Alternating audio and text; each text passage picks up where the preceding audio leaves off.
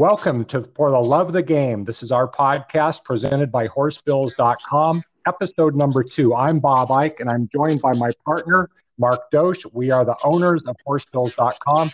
And Mark, we got to sit down with Michael McCarthy and have a real nice 20 minute interview with him to hear about how he won a Breeders' Cup race and his breakout year.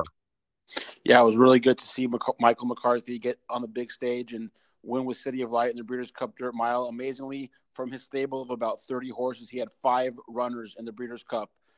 And he also finished third in the juvenile fillies with Vibrance. So it's been a long road for Michael. He's finally made it to the top of the game, and he's got a long and successful career ahead of him, no doubt. So let's hear about that Breeders' Cup win and his breakout year in the upcoming interview with trainer Michael McCarthy. We are here at the barn of Michael McCarthy, recent Breeders' Cup winner. How's that sound, Michael? I like it. Like yeah. it. Sounds good. Um, congrats on the win, first of all. As City of Lights coming down the last 100 yards, what kind of emotions are going through you? Uh, you know, I don't know what, I can't tell you exactly what kind of emotion. It was more of a feeling of relief than anything else. I think a little bit over the summertime, kind of a little bit of the luster had worn off of them took two tough beats, one in the Santa Anita Gold Cup on a racetrack he probably wasn't crazy about, the other one in the Forego. Circumstances were beyond our control. He broke hard that day. Kind of got, I don't want to say he got left, but I thought he would have been the controlling speed that day. Didn't work out that way. Got floated wide around the turn, beaten a length and a quarter. Probably did everything but win that day. So to get back to a race like the Breeders' Cup Dirt Mile and kind of let him showcase ability, his ability and show everybody what he's made of was very satisfying. In the post-race interview, they talked about when they caught you on the track about how confident you've been all week, and what, what, what was he showing you during the week that was give, giving you that confidence? I have been confident all year. Um, I knew he would love Churchill Downs. When they got some rain there during the week, I thought it would tighten the racetrack up for the weekend. It did just that. I thought he would love it. He did when you have a good horse like that, is that the kind of horse where you can have that much confidence in, is, or is that something day in and day out that some of your other horses show you where sometimes you have the same kind of confidence in them? No, I mean you've always. I mean, a good horse like that, they they make you look good. Um, a horse like him, there's no, nothing surprises me with him. So to see him go out there and live up to the hype was great, but I just think that. Um, look, it was no surprise to me. You're a local guy. You're an Arcadia High grad.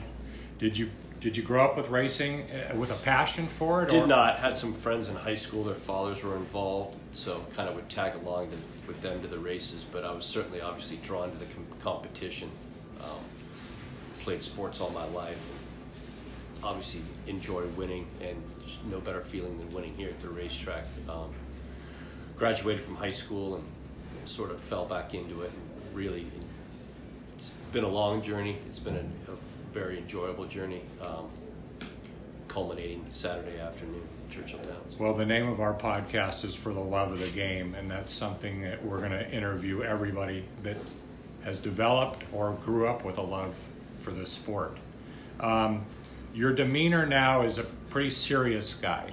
When we were running around in our 20s and 30s, uh, you were less than serious. What is it that changed you? Was it going to work for Pletcher that got you more focused? Just maturity in general. Um, you know, I like to have a good time as much as the next, but you know, there's an awful lot of responsible responsibility day in and day out in a job like this, and obviously going to work for someone like Todd. There's not a whole lot of free time, so you better enjoy what you're doing. Um, I certainly did that guess you could say before I went to work for Todd, I might have had a, the majority of my fun, but um, I still like to have the odd good time. Right. How tough of a decision was that for you to move across country to go work for Todd when your family was still here at that, at that stage in your life? You know, I knew if I wanted to take it to the next level, if that was pursuing a job like that was something I had to do. Ron Ron Anderson was very instrumental in, in, getting me to go to work for Todd. It had taken some time. We had had a couple of small conversations back and forth that had never worked out. Um, George Weaver and his wife Cindy, at the time, were both assistants for Todd, as you know, George and Cindy are now married and have a son, so I was able to kind of slide on in there and fill a gap um, in 2002, leaving behind a lot of things. You know, racetrack is is a crazy place. You leave behind friendships, relationships, racing venues. Move from this circuit to that circuit, so it's part of the game. But if you enjoy this and this is what you want to do, you're willing to sacrifice whatever it takes. Um, and the people that believe in you, they'll stick with you. The people that don't believe in you, you just leave them in your wake. What was it at that time when you finally decided to go out on your own? What went behind that timing as far as when you decided to do it and the decision to come back to California to do it? my situation was a little bit different than most. My wife and I had been living coast to coast um, for the first three years of our marriage. She has a very good job in the finance industry, and obviously working for Todd was, you know, as good as it gets. Um, just from a family standpoint and, and support group standpoint, from our family, both families being here from Arcadia, made it real easy for me to come back here uh, and get started Santa Anita is a place that I, have grown up here and very familiar with the surroundings here. It was a little bit difficult getting started. Didn't have any California clientele per se. Um, Aron Wellman, and Eclipse Thoroughbreds, they were my first client. Mr. Warren and his family, they were basically my second client. So if I had to do it over again, I wouldn't change anything. But first getting started was a little bit difficult. What are some of the things you learned from working with Todd, one of the all-time greats in our in our game? Uh, dedication. Dedication is, is certainly number one. Um, you know, he is certainly committed to his craft and everything he does, and the guys that he surrounds himself, you could say the same thing for being an assistant for him is a wonderful job. It's financially, it's very lucrative when it comes to personal time. Not a lot. Not a lot, but uh, if this is what you want to do, there's no other place to be. You credit him as your, your mentor now, as the kind of you pattern how you do things? oh, sure, yeah. I think everything we do here sort of runs through what we did there. Um, logistically, things are different. Horses are different, but the day in and day out, the, the, the organization, the way we feed, the way we this, the way we that, it all has a little bit of that earmark. You had told me when one time that when you had first started with him and you were on a different circuit, you pulled out the training chart and started going through every horse with him, and he told you, "Hey, let if, if we do this, I'm never going to get a chance to That's see the my truth. family." That's the truth. Yeah, we started going down alpha. I started going down them alphabetically, and he said, "Hold on a second. If you do this every day, I'll never see my wife and kids." So, you tell me what's important, what I need to know, and that was all I needed. You know, he sort of let you run your operation like it was yours, like you owned it, and that's all I needed to hear. How hard was it to leave that job? I mean, you talked about the financial security. Um, to come back, obviously your family was here, but that's still a, a major decision. You're starting from ground zero. Yeah, that was. Uh, it wasn't easy at all. It was something that I put a lot of thought into. Uh, you know, maybe you could make a case if they had not got slots in New York, casino games in New York, that I'd have never left working for him. I was very content there. Um, I had a, a, family away from my family and the people that I surrounded myself with at work. Um, still very close group with a lot of the guys that work for Todd and, and have since left and gone on their own, Jonathan Thomas and the like. But do you see Todd as sort of a mentor like Lukas to his assistants passing that down? Like a little bit different, a little bit different. Todd is, um, you know, not quite as outgoing as Wayne is, and doesn't have the, the sort of public persona that someone like Wayne might have. But I would think, you know, when we need him, you know, he's certainly available for all of us that have worked for him. I'd like to think we have a great relationship. You know, when he sends horses to California, we're lucky enough to have him stable with us, and he's been kind enough to let us go ahead and stable with him when we've gone back east. So when you, when you first came out here, just like starting anything new, it wasn't it wasn't all easy to begin with, and you was struggled for a bit. what were your emotions at that point as far as just the struggle of getting started on your own and the rewarding feeling now to be where you're at? I think it took us seven months to win our first race. It wasn't a real fun seven months. This was know. 2014, correct? You, start, you went out on your own. 2014. Um, so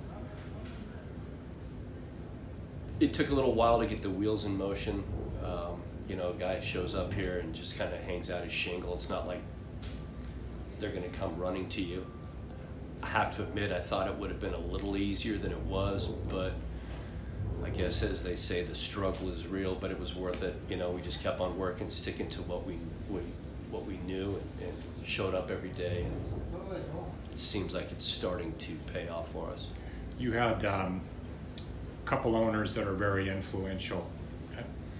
Eclipse being one of them. You- You mentioned Mr. Williams, but um, that loyalty from the from the start has to be rewarding to where you're at now. Oh yeah, yeah. Um, geez, if it wasn't for Aron and Eclipse, I'm it, not sure exactly where we would be. Um, Aron got his start, you know, from his family. His family owns a lot of Cal-breds and stuff like that, and you know, very recognizable figures in California racing, and, and have served on boards and you know, TOC and all that sort of thing. So his parents are part of the fabric of California racing, and then we got started, his first horse, uh, Eclipse horse with Todd Pletcher, was a filly named Sweet Cat who ended up running third in the juvenile fillies turf, um, and it sort of blossomed from there. I mean, the success they've had with Todd has been remarkable. So to come out here and albeit start a little bit slowly, which we could have expected, but to, you know, win a win a grade one with a filly like Illuminant, and then paved and on down the line and things like that, and now Vibrance lining up in the starting gate Saturday. Um, it's fitting that our first Breeders' Cup starter would be for Eclipse. And she was 35 to 1 and she ran third. She turned the tables on Bellafina. So it wasn't just City of Light winning, it was the two days were overall pretty successful. And even Migliore tweeted that you know you had you were the number one train performance according to him. So that's pretty awesome. I couldn't have been happier for that filly. Um, you know, when she ran here in the chandelier, she set some pretty wild fractions the opening quarter, 22 and 3, and I didn't think she was going to hang around for very long. And Gutted it out and was able to go ahead and finish second to, you know, likely favorite in the, in the Breeders' Cup Juvenile Fillies, Bellafina. Bellafina obviously didn't have her A game last Friday. Jaywalk, I always thought might be the filly to beat, so to run third, uh, very, very pleased. You know, part of the group that owns Vibrance, Mr. and Mrs. Jim Daniel are family friends, very good friends my former, my father-in-law. So for them to get involved with me uh, and to be able to kind of take them to the Breeders' Cup is very special. it's not just a big day either. There was another tweet that had you ranked number five as kind of like an overall trainer performance. Um, the ascent is pretty remarkable over the last three years, from like 30 to 25 to five. What does that testament say to just the day in and day out effort that you all team puts together? I think you know it's. I think it's a. It's a function of a couple of these horses we have behind these webbings. You know they bump up your stats pretty good. City of Light, Liam the Charmer, Vibrance, um, Paved. You know they make for make your numbers look good. Obviously. Um, I don't know what I accredit it to. I think it's just getting more starters every year. I think this year we've already, you know, by August 1st, I think we eclipsed the number of starters we had in 2017. So obviously it's there's safety in numbers in this game, and I think that might be part of it. Seems like a breakthrough year, winning the Breeders' Cup, winning the Grade Ones. Uh, what are you seeing looking forward? Uh, what kind of career path is? I mean, to move you forward off off this. You know, this game is funny. If you told me uh, I could run one horse in the Breeders' Cup next year, I'd probably take it. Obviously, we'd like to run more, but a horse like City of Light, where he'll make his way to the breeding shed. Uh, a couple of these other fillies, you know, during the course of the year, hopefully they stay healthy and make their way back to the Breeders' Cup again next year. Obviously, being in our backyard and a filly like Paved, who has an affinity for this racetrack, uh, that would be nice you know, we set small goals every year. I'd like to win. Four, this year, I wanted to win 40 races. I think we're getting close there. I think we're 10 shy of that, so we've got, um, you know, about 50 days to try to get that taken care of. We'll try to do that. Next year, uh, same, more the same thing. Try to win 40, maybe 50 races. We'll see what happens. Uh, we're always trying to improve our stock, that kind of thing. Of course, there's that's a little bit out of our control, but we bought some nice yearlings this year, and hopefully we're attracting, um, you know, a little bit of influence from across the country and across the world. Actually, Phoenix Thoroughbreds now owns a piece of Axelrod, so that's nice. Um, we're open for business, so hopefully we can keep things rolling. What's kind of the ideal number of horses that you want to have here? Because you talked about with Todd, there were so many that you kind of just couldn't put all your time in. He couldn't put all his time in all of them. So, what's kind of your sweet spot that you're hoping to get to? Yeah, you know, I think obviously we've got 30 horses right now, and that's it's suiting us well. But managing 40 and 50 is probably not a problem. You know, uh, we're here from sun up to sundown, so we try to be as hands-on as possible and as organized as possible. We've got the right people in place, so if we can get to 50, that'd be great. Have, you taken any time to think about maybe the next step for City of Light? And he, he was the only horse that beat Accelerate this year, and the big money race at Pegasus is coming up. Is that on your radar? You know, I had had a couple of scenarios in my head the last few weeks. I thought maybe there if there was a chance that Roy H had gotten beat on Saturday afternoon, that it would kind of leave a little bit of a void in the champion sprinter ranks and maybe having won the triple bend and obviously the calendar not working for us, but opening day winning the Malibu. If he could win a, a race like the Breeders' Cup Dirt Mile and then maybe come back and duplicate it in the cigar, maybe there you'd have to think long and hard about him being champion sprinter, something like that. Um, his race the other day was awfully fast, came back very fast. I believe he ran a zero on the Ragozin sheets. Um, so maybe we might give him an extra couple of weeks. Obviously, the Pegasus and whatever the purse is for that race this year.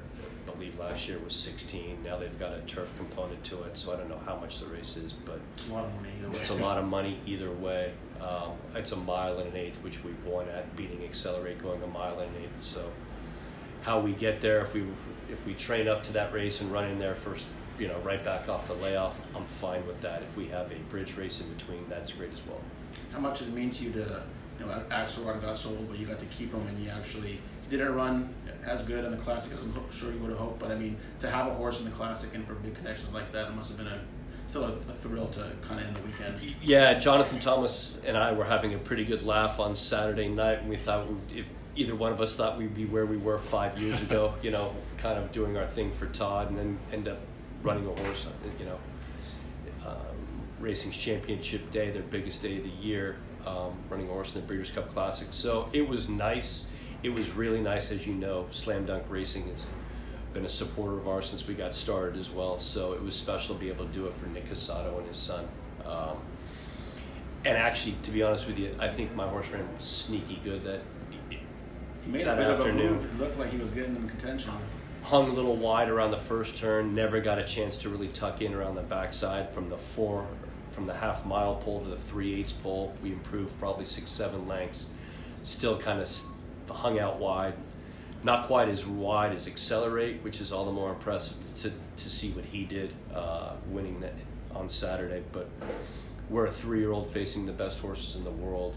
Uh, I think we beat you know, the two best three year olds that were in front of him. So it was it was a respectable performance. We'll go ahead and kind of get started with him here in the next day or two and map out a plan with Tom Lute and everybody at Phoenix and maybe get a start in the Malibu and think about a race like the Dubai World Cup. And he was he was a maiden claimer that you know really outperformed his you know where he started his his beginnings unlike City of Light, which costs you know seven hundred plus thousand. So true, yeah. I guess when I bought both horses, I guess I had big expectations for City of Light and useful racehorse expectations for Axelrod.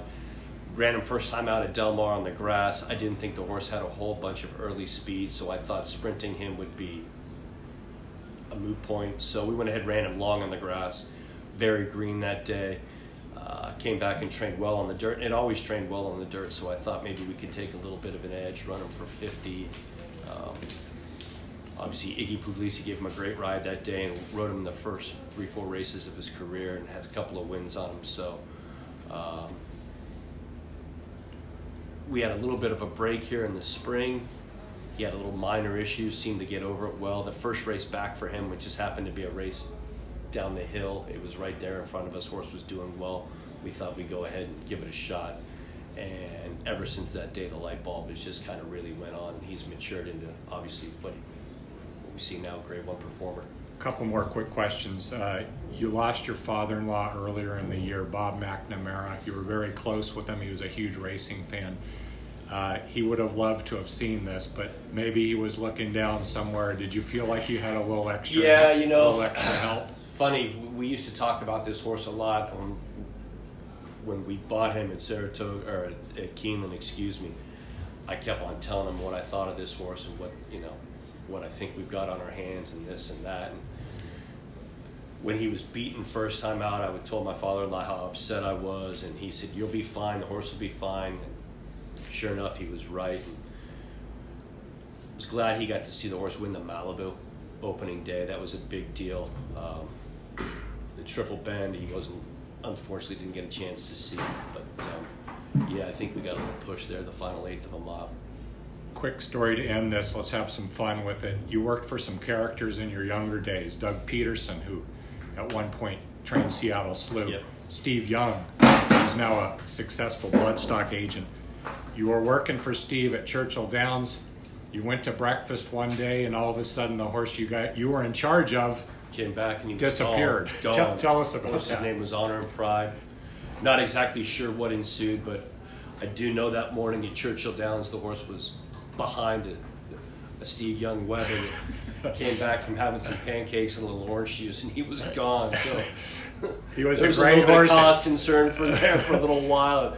Horse ended up safe and sound over at Al Stall's barn. That made for pretty good, uh, made for pretty good TV there for a couple hours. But um, yeah, you know, I've had a lot of jobs in racing, some good, some not so good. Um, some I wish I could have done over again, but they've all led us to this point. So I'm grateful I've had all of them. You're in a good spot now. Congratulations. Appreciate your time. For the love of the game, Michael McCarthy. This is our second episode, and uh, we'll catch you again down the road. Thank you guys.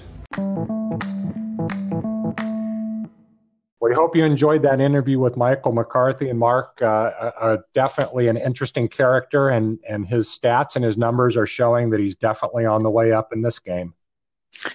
Yeah, he had a huge weekend over Breeders' Cup, winning the Breeders' Cup Mile, as we discussed. Uh, he comes from a long lineage of success, having worked under Todd Pletcher for a large part of his career. And after getting off to a slow start in a difficult circuit here in Southern California, he's really started to make a name for himself. He's getting really good horses. He win- he's winning big races, and the sky's the limit for him now. Well, let's talk about what we saw last weekend, Breeders' Cup weekend, and those ramifications towards Eclipse Awards, Horse of the Year. So I'll throw out a category and a couple names, and you tell me which way you'd go, and uh, we'll debate each one for a minute. Horse of the Year, did Accelerate do enough to wrestle it away from Triple Crown winner Justify? It's really a 50-50 argument in my opinion. I know you feel strongly for Justify. He did win the Triple Crown. You can can't take that away from him as, as a great accomplishment in the sport of horse racing, but for the people that are arguing for Accelerate, you can look at more of a body of work over an entire year. He won multiple grade ones against older company. He his only defeat came to the hands of City of Light at Oaklawn. He lost by a neck. Um, so he was definitely the class of the older male division. He dominated Southern California. He took his game on the road and he won on the biggest day and the biggest race in the classic. So I can't fault those that lean towards Accelerate. I can't fault those that lean towards Justify. I think the vote is going to be pretty close. Uh, if if American Pharoah hadn't won the Triple Crown a few years ago, I think Justify would have definitely won it. He might get a little bit of a negative from some voters because American Pharoah just accomplished this. People might think it's quote unquote easy to win it now, even though we know that that's not the truth. Um, but I think it's going to come down to a very close vote. I probably lean towards Justify winning, but if I had to vote, maybe I'd toss my my hat towards Accelerate. All right. Well, I can see the points you made. I just think when a when a horse makes history like Justify did, he did something no other horse in the history of racing had done in the triple history of Triple Crown, I should say, and that is start his career in February, win all six races, and the Triple Crown. We'll never see it again in our lifetime. I think that trumps the year that Accelerate had. And I think Justify will get Horse of the Year. Let's move on. Female turf enable once, and she was great winning the uh, turf. But was it enough, or did Sister Charlie have a better body of work winning more races in grade ones throughout the year in this country? It's a similar argument to Horse of the Year, where you have an enable who accomplished something that hadn't been done before, like Justify had, winning the Arc de Triomphe and then coming to the States and winning the turf. Um, she's a spectacular filly. Her body of work, not just this year, but over you know last year as well, has stamped her as arguably one of the best female horses of all time. And uh, I would lean towards her for that, for those reasons. Sister of Char- Sister Charlie is a hard knocking horse. She always uh, runs late, uh, multiple grade one wins on the year, a lot of um, underneath finishes. So you can't take anything away from her. But when you look at uh, the, spe- the how spectacular Enable has been throughout her career, I would give the nod to her. I agree she's a better filly, uh, but I think just winning one time in this country isn't enough to give her the award. I think Sister Charlie had a really good year, banged heads with the best we had over here for the most part, and did win a Breeders' Cup race. So I'm going to go the other way here. I'm going to give it to Sister Charlie, even though I know in my heart Enable is a better filly. All right, Mark, here's another category turf males. Stormy Liberal ran the fastest uh, Beyer, I believe, on turf history. It was a turf sprint, and he uh, won it for the second straight year. Can you make a case for giving it to a sprinter? Over maybe a more mediocre crop of of distance turf horses in this country throughout the year. What's your feeling on this one? Like you said, the the other more the, the turf horses where we become more accustomed to seeing those types win the award, no one really stands out. And Stormy Liberal, like you said, he ran a 119, which is off the charts. Uh, in, in a turf sprint at the abbreviated distance, um, he he he was you know six seven lengths clear of the third place finisher after dueling with the runner up, and so again the body of work two years in a row winning the Breeders' Cup Turf Sprint, taking his game all over the world. Um, I think you got to give him a strong consideration for the award. I agree on this one. I, I think you know my heart's with Stormy Liberal. I just always love this horse and his his winning spirit. I don't think enough, you know, any other horses did as much as he did.